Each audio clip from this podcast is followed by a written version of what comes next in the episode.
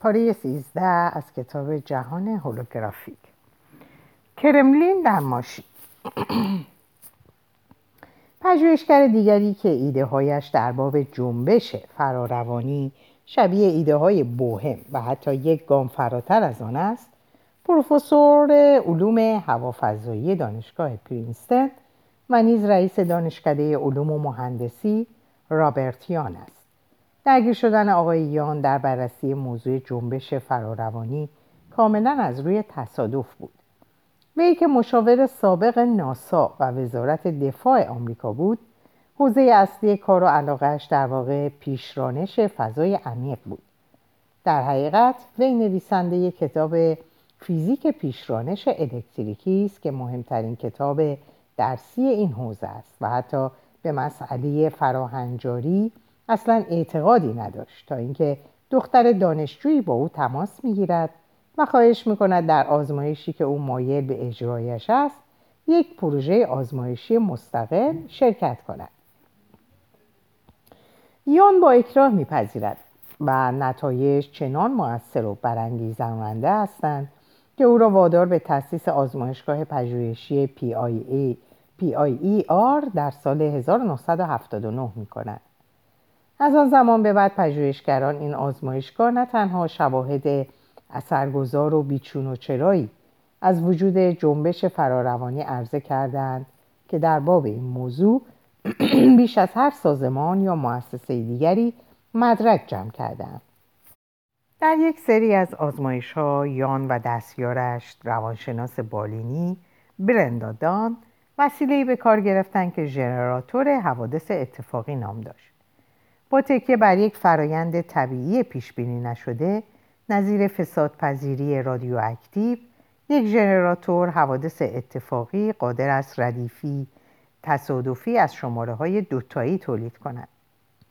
ردیفی این, ردیف این چنین. یک دو یک یک یک دو یک یک دو دو یک دو یک. به عبارت دیگر یک ژنراتور حوادث اتفاقی در واقع به مسابه یک دستگاه شیر یا خطبازی اتوماتیک است که می تواند شمار بی حدی از چرخش سکه را در مدت زمان بسیار کوتاه تولید کند. همانطور که همه می‌دانند اگر شما یک سکه نسبتا سنگین را هزار بار به هوا بیاندازید احتمال می رود که شما پنجا پنجا شیر یا خط بیاورید. در واقع از هر هزار بار سکه انداختن این نسبت ممکن است به یک سمت متمایل شود. ولی هرچه شمارش پرتاب ها زیادتر باشد به نسبت پنجاه پنجاه نزدیکتر خواهد شد. کاری که یان و دان کردند این بود که داوطلبان را روبروی دستگاه ژنراتور حوادث اتفاقی نشاندند و خواستند که آنها تمرکزشان را بر این بگذارند که دستگاه به تولید غیرعادی تعداد زیادی از اعداد تاق یا برعکس اعداد جفت دست در طی صدها هزار آزمایش به این کشف نایل آمدند که داوطلبان تنها از طریق تمرکز واقعا تأثیری هرچند کوچک اما به لحاظ آماری مهم و معتبر بر نتایج حاصل از ژنراتور حوادث اتفاقی به جای نهادند آنها به دو کشف دیگر هم نائل آمدند. قابلیت تاثیرگذاری بر ژنراتور حوادث اتفاقی تنها به عده افراد با غریحه محدود نمی‌شد بلکه در اکثر داوطلبانی که مورد آزمایش قرار گرفته بودند دیده می‌شد و این نشان می‌دهد که ما همه اکثرا دارای درجاتی از توانایی اثرگذاری بر اشیا هستیم. و نیز فهمیدن که هر داوطلب به نتیجه متفاوت و متمایز از دیگران رسیده است. نتایجی آنچنان منحصر به فرد که یان و دان را بران داشت آنها را امضاهای شخصی بنامند یان و دان میپندارند که کشفیات آنها حضور شوم بعضی افراد در جوار دستگاه ها و خراب شدن آنها را هم می‌تواند توضیح دهد. یکی از این افراد فیزیکدانی به نام ولفگانگ پاولیست که قابلیتهایش در این هیته چنان افسانه است که فیزیکدانها به شوخی آن را اثر پاولی مینامند. می‌گویند کافی است که پاولی قدم به یک لابراتوار بگذارد. تا حضورش باعث شود دستگاهی چیزی شیشهای منفجر شود یا یک وسیله اندازهگیری ظریف از وسط به دو نیمه گردد. در یکی از این رویدادهای به خصوص معروف وقتی بدون حضور پاولی یک دستگاه پیچیده به طور مرموزی از هم پاشید پاولی نوشت که دست کم در این مورد او مسئول نیست. چون آنجا نبوده است. اما بعدا معلوم شده که درست به هنگام واقع پاولی در ترنی از آن حوالی میگذشته.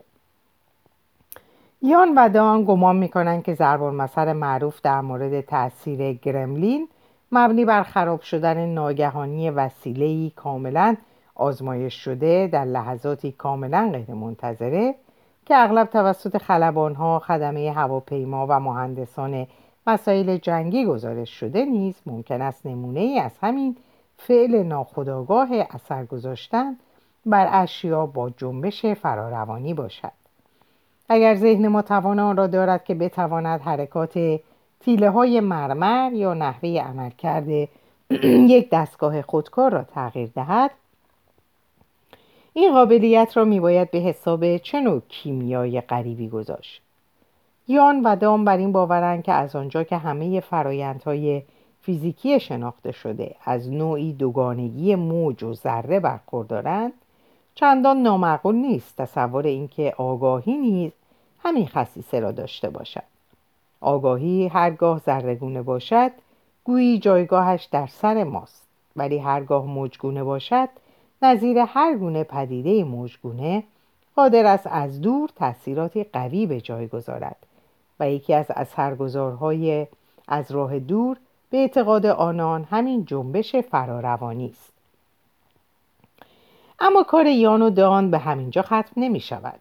آنان بر این باورند که خود واقعیت نیز نتیجه تداخل میان وجوه موجگونه آگاهی با طرحهای موجگونه ماده است.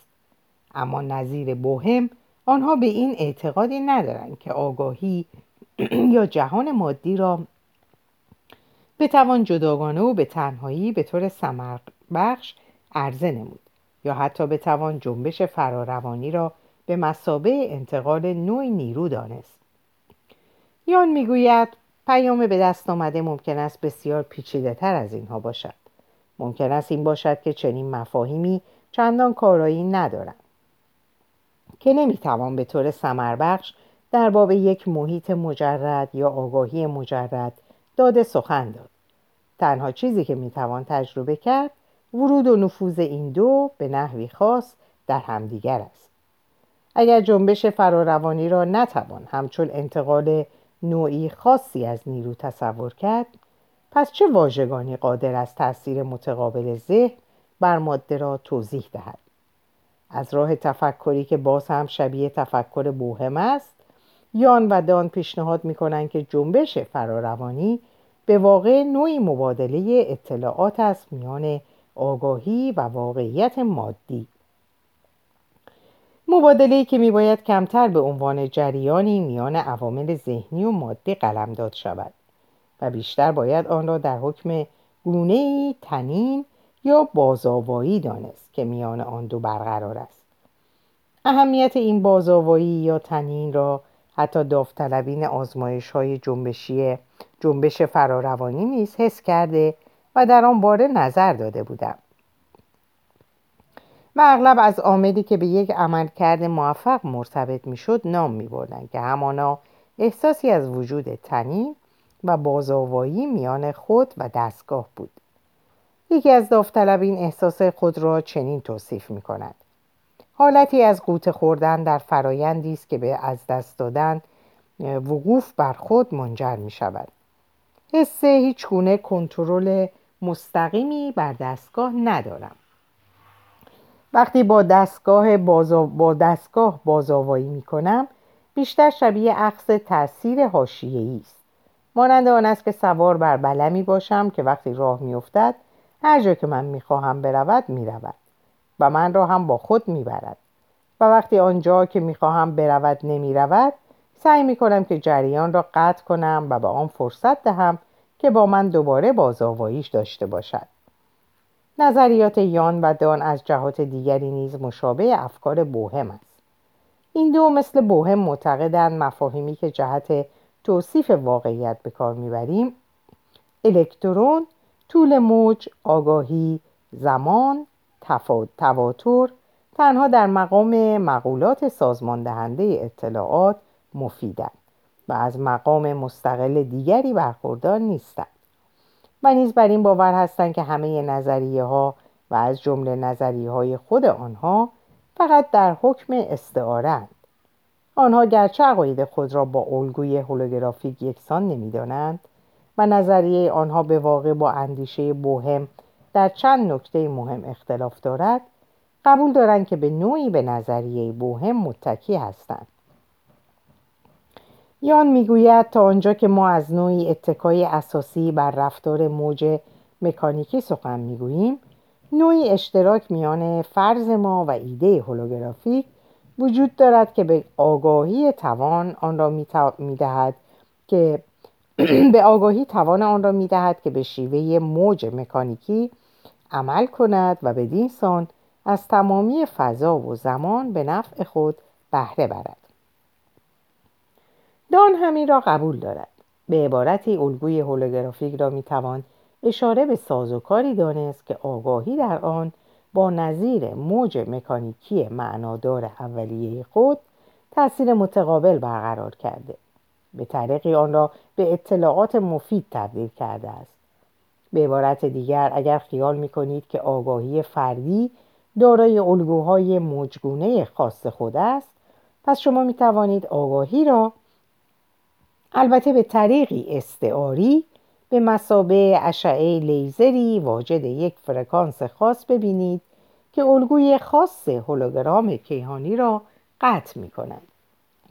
همانطور که انتظار می‌رفت کار یان و دان با مقاومت بسیار شدید جامعه سنتی علمی روبرو شده است. با این حال به تدریج مورد قبول پاره حوزه ها قرار گرفته. یان و دان از این واقعیت ترسی ندارند که چه بسیار وقت و تلاشی که صرف اکتشاف پارامترهای های پدیده ای کردند که از نظر اغلب دانشمندان وجود خارجی ندارد. چنانکه یان می‌گوید حس می کنم اهمیت این موضوع بسیار بیشتر از هر نوع موضوع دیگری است که تا به حال روی آن کار کردم. جنبش فراروانی در مقیاسی وسیعتر. تا اینجا تاثیرات تولید شده از جنبش فراروانی در آزمایشگاه محدود به اشیاء نسبتا کوچک بود ولی شواهدی در دست است که برخی افراد جنبش فراروانی را برای ایجاد تغییرات بزرگتر در جهان مادی به کار می‌برند آقای لایل واتسون زیستشناس معروف و نویسنده کتاب پرفروش فراتبیت و یک دانشمند دیگر که رویدادهای غیرعادی سراسر جهان را مورد بررسی قرار داده به هنگام دیدار از کشور فیلیپین به چنین فردی برخورد کردند. آقایی که یکی از آن به اصطلاح روان شفابخش های فیلیپینی بود به جای تماس با بیمار فقط دستش را در 25 سانتیمتری بالای بدن بیمار نگه می داشت و به پوست بدن اشاره می کرد و بیدرنگ شکافی در پوست پدیدار می شد. واتسون نه تنها شاهد چندین جلسه مهارت های جراحی ناشی از نیروهای جنبشی فراروانی مرد بود که یک بار وقتی این آقا با انگشتانش اشارهی مبسودتر از معمول کرد واتسون هم شکافی پشت دست خود دید و تا به امروز هم جای آن زخم روی پوست دست وی باقی مانده است. شواهدی در دست است مبنی بر اینکه توانایی های جنبش فراروانی را در زمینه درمان استخوان نیز می‌توان به کار برد. چند نمونه از این گونه درمان را دکتر رکس گاردنر پزشکی از بیمارستان ساندرلند انگلستان نیز گزارش کرده است. یکی از وجوه جالب توجه مقاله‌ای که در سال 1983 در مجله بریتیش مدیکال منتشر شده این است که آقای رکس گاردنر که خود یک معمور مشتاق تحقیق در امور معجزه آساست نمونه های کنونی روش های درمان معجزه آسا را جابجا جا و در کنار هم با نمونه های کم و بیش مشابهی که مورخ و یزدانشناس قرن هفتم انگلستان بید مقدس جمعآوری کرده عرضه کرده است. در نمونه ای از شیوه درمان زمان حال رکس گاردنر گروهی از راهبه های لوتری شهر دارمشتات آلمان را مد نظر قرار داد. راهبه ها مشغول ساختن نمازخانه بودند که ناگاه کف تازه سیمان شده نمازخانه فرو ریخت و یکی از خواهران به طبقه زیر زیر روی تیرهای چوبی سقوط کرد. وقتی فورا او را به بیمارستان رساندند و از او با اشعه ایکس عکس گرفتن معلوم شد که لگن خاصره‌ش شکسته است. به جای اتکا به فنون پزشکی رایج خواهران شب تا صبح بالای سر او به دعاخوانی پرداختند و برخلاف تاکید پزشکان که خواهر مجروح میباید برای یکی دو ماه بستری باشد خواهران دو روز بعد بیمار را به خانه بردند و همچنان به دعا و نماز پرداخته و مراسم دستگذاری روی پشت او را اجرا کردند. چیزی نگذشت با شگفتی دریافتند که پس از این مراسم خواهر بیمار از تخت برخواسته به تدریج از درد طاقت فرسای شکستگی رها شده و ظاهرا شفا یافته است. تا درمان کامل دو هفته بیشتر طول نکشید. سپس راهبه به بیمارستان رفت تا پزشکان متحیرش او را ببینند. گرچه گاردنر سعی ندارد برای این یا هر گونه درمان دیگری که در مقالهش ذکر کرده توجیه بیابد پدیده جنبش فراروانی بیشک بهترین توجیه و توضیح آن است. با توجه به اینکه درمان طبیعی یک شکستگی فرایندی طولانی است و حتی بهبود معجزه آسای لگن خاصره میکلی هم چند ماه طول کشید پس این قابلیت های ناخداگاه راهبه ها در زمینه جنبش فراروانی با اجرای مراسم دستگذاری روی محل شکستگی بود که اسباب بهبود فوری آن راهبه را فراهم ساخت. گاردنر جریان درمان مشابهی را شرح داد که در شهر هکسم انگلستان و برای قدیس ویلفرید اسقف کلیسای هکسم رخ داد. به هنگام ساختمانسازی یک کلیسا بنایی به نام باتلم از ارتفاع بلندی سقوط کرد و هر دو دست و پایش شکست. همانطور که به حالت موت افتاده بود ویلفرید شروع کرد به دعا خواندن و سایر کارگران هم هاست به او ملحق شوند آنها نیز شروع به دعا خواندن کردند و پس از چندی دم حیات به او بازگشت و به سرعت بهبود یافت. از آنجا که بهبود ظاهرا زمانی شروع شد که قدیس ویلفرید از دیگران خواست به او ملحق شوند. پرسش این است که آیا ویلفرید واقعا حکم کاتالیزور را داشت یا شاید دوباره این همان جنبش فراروانی ناخداگاه همگان بود که در بهبود سریع باطل موثر واقع شده بود؟ دکتر ویلیام تافتس بریگم برنامه ریز موزه بیشاپ در هونولولو و گیاهشناس معروف که بسیار اوقات خود را صرف بررسی پدیده های فراتبیعی کرده است حادثه ای را نوشته که در آن یک استخوان شکسته به کمک یک شمن اهل هوایی یا کاهونا بیدرنگ بهبود یافته است. این حادثه را دوست بریگم به نام کامبز نیز شاهد بوده. مادر بزرگ همسر آقای کامبز یکی از قوی ترین زنان شمن یا کاهنای جزایر هوایی محسوب می شده و یک بار هم آقای کامبز شاهد عینی قابلیت های او بوده است. در زیافتی کنار دریا یکی از مهمانان لیز, لیز می‌خورد و روی ساحل سخ... ساحل صخره‌ای میافتد و ساق پایش چنان میشکند که قسمت های ته استخوان به وضوح با فشار, با فشار آوردن بر پوست آن را برجسته می کنند. با توجه به وخامت شکستگی پا کامبز توصیه می کند که هرچه زودتر مرد بیچاره را به بیمارستان برساند ولی خانم کاهونای سال خورده مخالفت می کند و کنار او زانو می‌زند نخست پای خمیده بیمار را راست می کند و قسمتی از پوست را که استخوانهای شکسته آن را برجسته کردند با دست فشار می دهد. پس از دعا خواندن و به مراقبه نشستن بالای سر بیمار خانم کاهونا برمیخیزد و اعلام می کند که پای طرف بهبود یافته است. مرد بیمار با حیرت از جا برمیخیزد. یکی دو قدم برمیدارد و بعد چند قدم دیگر. او کاملا شفا یافته بود و ساق پایش از هیچ شکستگی نشانی در بر نداشت. جنبش فراروانی انبوه در فرانسه قرن هجدهم. یکی از اجاب آورترین نمودارهای جنبش فراروانی و یکی از برجسته ترین نمایش های رویدادهای معجز آسایی که تا کنون ضبط شده همان است که در نیمه اول صده هجدهم در پاریس روی داد.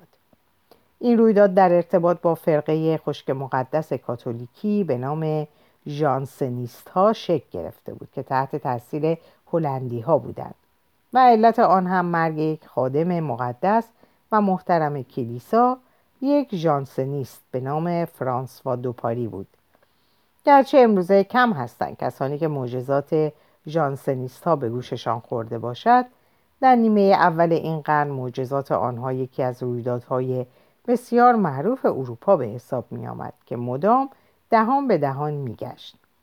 جهت درک کامل معجزات ژانسنیست ها لازم است قدری در باب رویدادهای تاریخی پیش از مرگ فرانس و دوپاری بدانیم. مکتب ژانسنیست ها در اوایل صده هفدهم تأسیس شد و از همان ابتدا هم با کلیسای کاتولیک در ستیز بود و هم با حکومت سلطنتی فرانسه با اینکه بسیاری از اعتقادات آنها با قاطعیت مخالف آموزه های متداول کلیسا بود چون جنبش مردم پسند می نمود به سرعت پیروان زیادی برای خود میان جامعه فرانسوی پیدا کرد ولی هم حاکمیت پاپ و هم پادشاه لویی پانزدهم که خود کاتولیک دو آتیشهای بود این مذهب را به مسابه یکی از انواع پروتستانیسم در لباس کاتولیسم تلقی می کردن. در نتیجه هم کلیسا و هم مقام سلطنت مدام با اعمال خود در صدد کاهش قدرت این مذهب بودند. یکی از موانع عمده سر راه اینان و یکی از عواملی که سهم مهمی در محبوبیت این نهضت داشت این بود که رهبران آن به خصوص در اجرای درمانهای معجزه آسا ظاهرا بسیار ماهر بودند. با همه اینها کلیسا و نظام سلطنت در اعتقاد خود پافشردند و بحث و جدلهای فراوان در سراسر کشور فرانسه به راه انداختند. در اوج همین کشمکش های قدرت طلبانه بود که در اول ماه می 1727 فرانسوا دوپاری فوت کرد و در گورستان کلیسای سنمدار پاریس به خاک سپرده شد.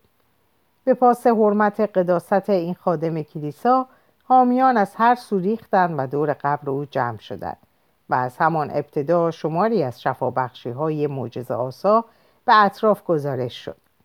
بیماری های نظیر قدرت سرطانی، فلج، ناشنوایی، التهاب مفاصل، روماتیسم، زخم های آلسر، تبهای مداوم، خونریزی های دائمی، نابینایی همه درمان شدند و این همه ماجرا نبود.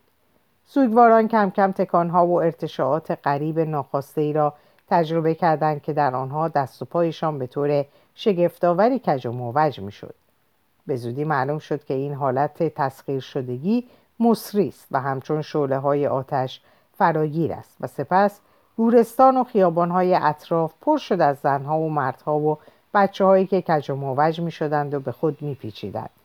گویی در زیافتی سورئال شرکت کردند. همگان در همین حالات وجد و خلصه و تشنجات بودند که قریبترین اعمال از آنها سر زد. انواع گوناگون و تصور ناپذیر شکنجه ها را بر خود روا داشتند. خود را سخت کتک می‌زدند و ضربه هایی با اشیای سنگین و تیز بر سر و روی خود وارد می کردن و حتی گلوی خود را تا حد خفگی فشار می دادن. و همه اینها بدون هیچ گونه علامت زخم یا کوچکترین نشانه ای از جراحت و پارگی آنچه این رویدادها معجزه آسا رویدادهای معجزه آسا را یگانه می سازد حضور هزاران تماشاگر و شاهد است گورستان و خیابانهای دوروبر قبر خادم کلیسای پاریس شبانه روز پر از جمعیت شده بود و تا سالها چنین بود حتی دو دهه بعد هم هنوز گزارش از معجزات می رسید. جهت دریافت اهمیت موضوع در سال 1733 در دفاتر عمومی چنین ثبت شده که برای اجرای مراسم سه هزار داوطلب لازم بود تا در کنار متشنجین حضور به هم رسانند و مراقب باشند که مثلا زنها به هنگام تسخیر شدگی هجابشان به وضعی نامناسب در نیامده باشد در نتیجه قابلیت های فراهنجاری متشنجین موضوع روز جهانی شده و هزاران مسافر جهت دیدار آنها به پاریس سفر می کردن. افرادی از همه طبقات اجتماعی معموران و مسئولان از هر نهاد آموزشی و مذهبی و حکومتی و همه اینان شاهد معجزات غریبی بودند و همه را در اسناد و مدارک آن دوران ثبت کردند. افزونبران بسیاری از شاهدان نظیر بازجویان کلیسای کاتولیک با آنکه تمایل زیادی به نفع معجزات ژانسنیستا داشتند همواره گزارش خود را با تایید این معجزات تمام می‌کردند. کلیسای کاتولیک بعدها وضعیت شرمآور غذایا را به گونه دیگر ترمیم کرد و اعلام نمود که معجزات وجود داشته اما همواره ناشی از اعمال شیاطین بوده و بدین طریق ثابت کردند که ژانسنیست ها افرادی فاسد و خبیس هستند. یکی از این ماموران تحقیق به نام لویی بازیلکار بازیلکار دومونژرون که عضو پارلمان پاریس است. آنقدر معجزه دیده بود که چهار مجلد کتاب مجلد کتاب قطور را در سال 1737 تحت عنوان حقیقت معجزات منتشر کرد. در این کتاب نمونه های بیشماری از آسیب ناپذیری مشهود متشنجین نسبت به شکنجه آمده است. در یکی از این رویدادها یک دختر متشنج 20 ساله به نام ژان موله به دیوار سنگی تکیه داد و داوطلبی از میان جمعیت مردی بسیار قوی با چکشی 15 کیلویی را واداش صد ضربه به شکم او وارد آورد. خود افراد متشنج از مردم می‌خواستند آنها را شکنجه دهند. چون می‌گفتند بدین سان از درد شدید حاصل از تشنج قدری رها می‌شوند. جهت آزمایش قدرت ضربه ها منجرون خود چکش را به دست گرفت و روی دیوار سنگی که دخترک بدان تکیه داده بود چند ضربه فرود آورد.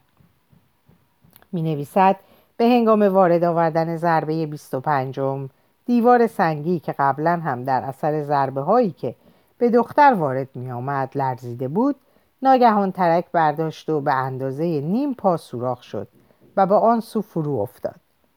منجرون از موقعیت دیگری هم سخن می‌گوید که در آن یکی از زنهای متشنج به عقب خم شد و پشتش را به نیزه تیز تکیه داد.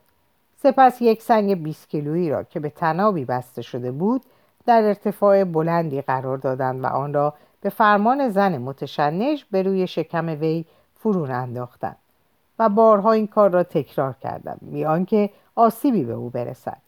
و زن بیان که چنان تلاشی کند همچنان به وضعیت ناهنجار خود ادامه داد و از درد ضربه ها یا تیزی سرنیزه رنجی نبود در پایان بیان که حتی نشان یا زخمی برداشته باشد برخاست و به راه افتاد. منجرون می نویسد به هنگام اجرای برنامه زن فریاد می‌زد محکمتر محکمتر ضربه بزنید.